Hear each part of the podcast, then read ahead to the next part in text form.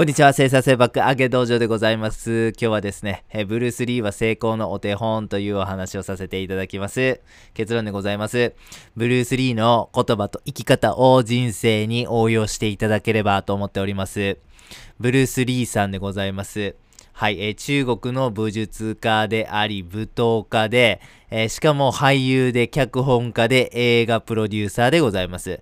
Don't Think Feel の名言で有名です。はい。彼はですね、もうその演出家、役者としても超一流でですね、えー、模様ドラゴンではリアリティの追求のために、街の不良に声をかけて、で、その不良を、あの、一回締めてですね、屈服させてから映画に参加させるという、そこまでこうこだわってた人なんです。武道、武道家としても超一流なんで、この武術の理論の追求というものを怠らなかったそうなんです。いや、どうすれば実戦ね、相手を早く倒せるんやろか、とか、相手からの打撃の被害を最小に留めるにはどうしたらええんやろうっていうことをもうたくさん本を読んで研究したそうなんです。で、そんなブルース・リーを象徴する2つの部屋というものがございます。鍛錬部屋。こちらはウェイトトレーニングを主にやる部屋で、理論部屋というのがもう一つあるんですね。それはウェイトトレーニングを武術に応用するためにはどうしたらいいのかな？とか、栄養学、どんな栄養摂取したら効率的にこう身体が強くなるのかなみたいな、こう研究する、主に本を読む部屋というのを2つ用意してたそうなんですね。はい、それくらいですね、えー、ブルース・リーというのは、ストイックに自分の仕事、そして武術に、えー、傾倒してたわけでございます。そして、ワシントン大学の哲学科出身なんですね。あすごい頭いいんですよね。もう実際その武術から哲学的な意味を見出そうとしたということも彼の特徴の一つなんです。で、そして、それがよく顕著に出てるのが彼の名言かなというふうに思いまして、本当にめちゃめちゃ素晴らしい名言がたくさんあります。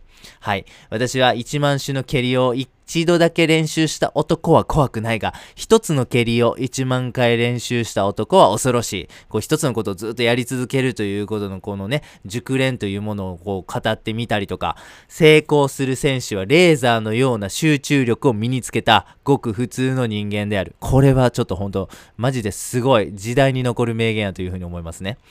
日々何かを増やすのではなく、日々何かを減らすのだ。重要でないものを切り落とせ。これも素晴らしい名言ですね。はい。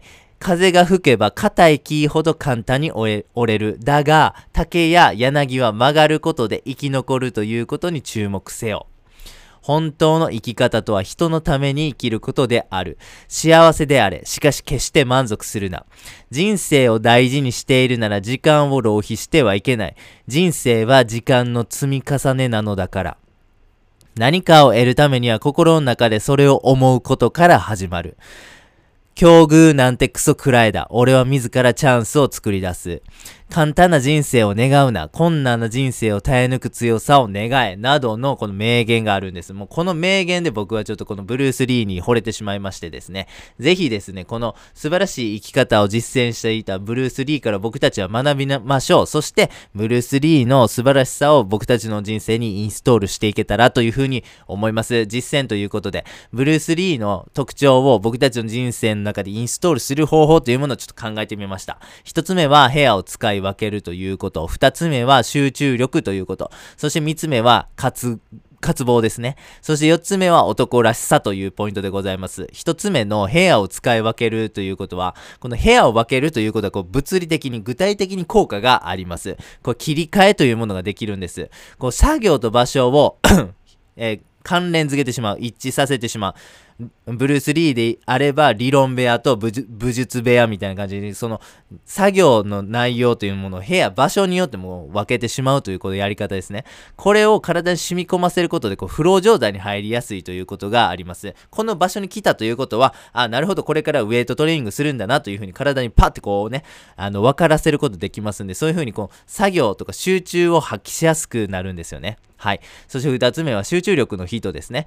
はい。この名言、ほんと素晴らしいと思います。成功する選手はレーザーのような集中力を身につけたごく普通の人間であるです。これはほんとめっちゃ名言だと思います。はい。結局もう集中力が全てなんです。普通の人間であれも、あれ、あれど、レーザーのような集中力さえ身につければ、もう何でもできるようになるんやと。実際瞑想っていうものも集中力なんですよね。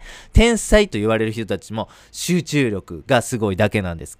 結局全て集中力なんやと。やはりこれくらいね、ブルース・リーぐらいこう何かを極めてそしてそれを表現していた人っていうのはこの集中力ということの大切さ、素晴らしさというものを分かってたんだなというふうに思います。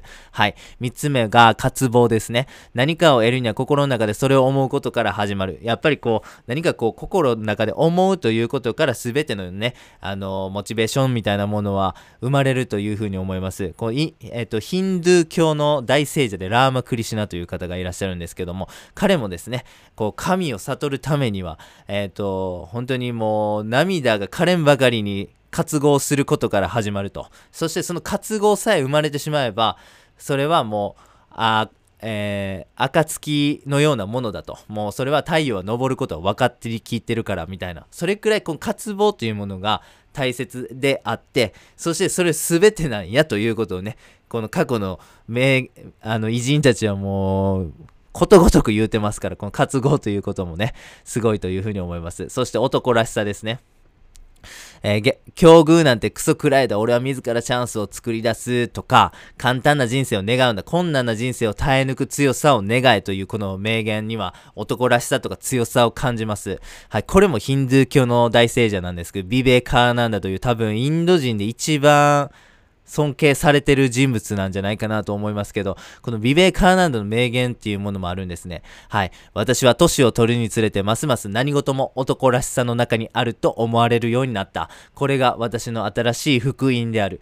悪さえも男らしくなせ。もし必要があるならば大規模に悪である。まあ、こんな名言があるんですね。はい。ビベーカーナンダは、あの、もう、その男らしさこそが、もう、神を悟るのも、世界を変えるのも、もうすべてのモチベーションとして、してこの男らしさというものが一番大切なんだというふうに言ってる。これはブルース・リーも共通するというふうに思います。やっぱりこの男らしいメンタリティっていうものが成功を呼び込むんだなとこういう風なこう名言とかね、偉人たちの生き様を見ると思ってしまいます。ぜひですね、えー、こういう素晴らしいブルース・リーの特徴を僕たちの人生にインストールして成功に近づきましょう。では最後にやってみようのコーナーでございます。